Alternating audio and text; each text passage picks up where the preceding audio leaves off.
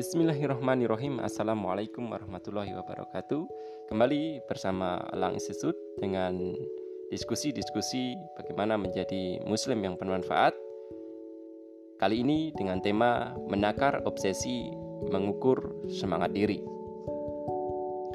Imam Ash-Syafi'i pernah ditanya Seperti apa kecintaan Anda terhadap ilmu? Beliau menjawab Ketika aku mendengarkan suatu ilmu yang belum pernah ku dengar sebelumnya.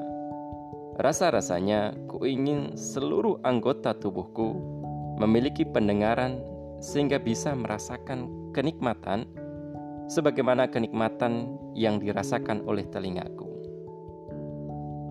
Beliau ditanya lagi, "Seperti apa obsesi Anda terhadap ilmu?" Beliau menjawab, "Saya ingin merasakan dan mengumpulkan semua ilmu serta merasakan beragam kenikmatan sebagaimana orang-orang ingin mengenyam berbagai kenikmatan dan mengumpulkan beragam gemerlapnya duniawi. Beliau ditanya lagi, "Seperti apakah semangat Anda dalam mencari ilmu?" Beliau menjawab, "Seperti usaha seorang ibu yang mencari anak satu-satunya yang hilang." Begitulah orang yang memiliki obsesi tinggi. Ia terus menempuh proses ke derajat yang lebih tinggi. Ia menikmati setiap pos-pos kesuksesan dengan senang hati, namun tak pernah puas dan berhenti pada satu bukit kemuliaan. Selagi masih ada gunung kemuliaan yang masih bisa didaki. Puas dengan satu titik keberhasilan adalah kelemahan Senada dengan Imam Ash-Syafi'i, Abu Thayyib Al-Mutanabi mengatakan, Aku tidak menganggap aib-aib manusia sebagai kelemahan. Sebagaimana buruknya kelemahan orang-orang yang sebenarnya mampu mencapai kesempurnaan, namun tidak berupaya menjangkaunya. Pernyataan Al-Mutanabi ini menarik perhatian ulama kondang di abad 6 Hijriah, Ibnu Al-Jauzi rahimahullah untuk berkomentar. Beliau berkata, Seyogianya orang yang berakal berusaha menyempurnakan dirinya sampai pada batas maksimal yang ia mampu.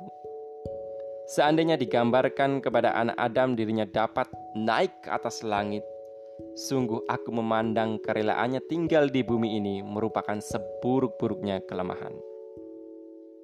Andai saja kenabian dapat diperoleh dengan usaha yang sungguh-sungguh, niscaya aku memandang orang-orang yang meninggalkan upaya dalam mendapatkannya berada pada titik kerendahan.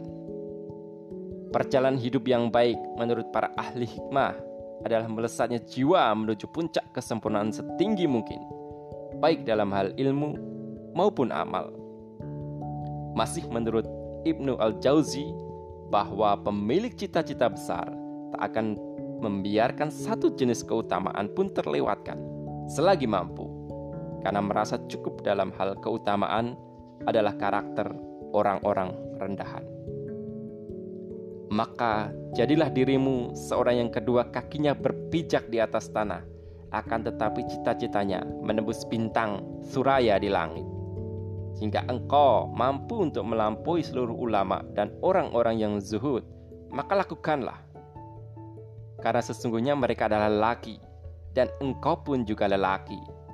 Dan tidaklah pemalas itu bermalas-malasan, melainkan karena rendahnya keinginan dan remehnya cita-cita. Ketahuilah, sungguhnya engkau berada pada medan pertempuran, sedangkan waktu itu akan berlalu dengan cepat maka janganlah engkau larut dalam kemalasan. Tak ada satu keutamaan itu dapat terluput, melainkan disebabkan oleh kemalasan. Dan tidaklah seseorang dapat meraih apa yang dicapainya, melainkan karena kesungguhan dan tekadnya yang bulat. Seseorang dapat meraih apa yang dicapainya, melainkan dengan kesungguhan dan tekadnya yang bulat. Semangat tinggi tapi rendah obsesi. Tingginya obsesi tak hanya diukur dari gerakan yang gesit dan semangat yang melejit, tapi yang lebih penting adalah tujuan akhir dari prestasi. Untuk siapa dipersembahkan dan di manakah ia ingin menikmati hasil yang diharapkan. Jika ada orang yang rajin menuntut ilmu, bersemangat untuk belajar, namun semata-mata untuk memburu ijazah atau finish di lapangan pekerjaan, maka ia dari kalangan orang yang memiliki obsesi rendahan. Begitupun dengan orang yang belajar ilmu syar'i agar nampak hebat dalam berdebat atau agar pandangan orang tertuju padanya sebagai orang hebat.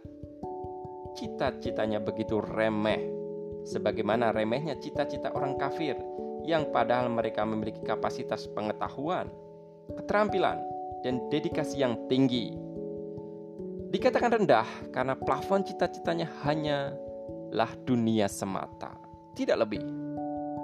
Apakah berupa apresiasi dan pujian manusia, kekayaan dunia dan kemewahannya, atau kenikmatan syahwati yang remeh dan sangat sementara, dan tak ada lagi hasil yang bisa dinikmati setelah matinya, selain justru berupa siksa dan penderitaan. Tapi memang hanya sejauh itulah puncak ilmu yang mereka miliki. Allah berfirman, maka berpalinglah hai Muhammad dari orang-orang yang berpaling dari peringatan kami dan tidak mengingini kecuali kehidupan duniawi. Itulah sejauh-jauh pengetahuan mereka. Quran surah An-Najm ayat 29 sampai 30. Adapun pemilik cita-cita yang tinggi, ia persembahkan seluruh prestasinya untuk menggapai ridho Allah dan obsesi terbesar yang ingin diraihnya adalah menggapai ridho Allah dan jannahnya. Karena tak ada lagi capaian prestasi yang lebih tinggi dari itu. Prestasi akan dibalasi oleh Allah dengan sesuatu yang lebih dari yang ia bayangkan. Sebagaimana firman-Nya, barang siapa yang menghendaki keuntungan di akhirat, akan kami tambah keuntungan itu baginya. Quran Surat Ashura ayat 20 sekarang, saatnya kita mengukur diri. Sehebat apa obsesi kita dan setinggi mana semangat kita untuk meraih kemuliaan. Wassalamualaikum warahmatullahi wabarakatuh.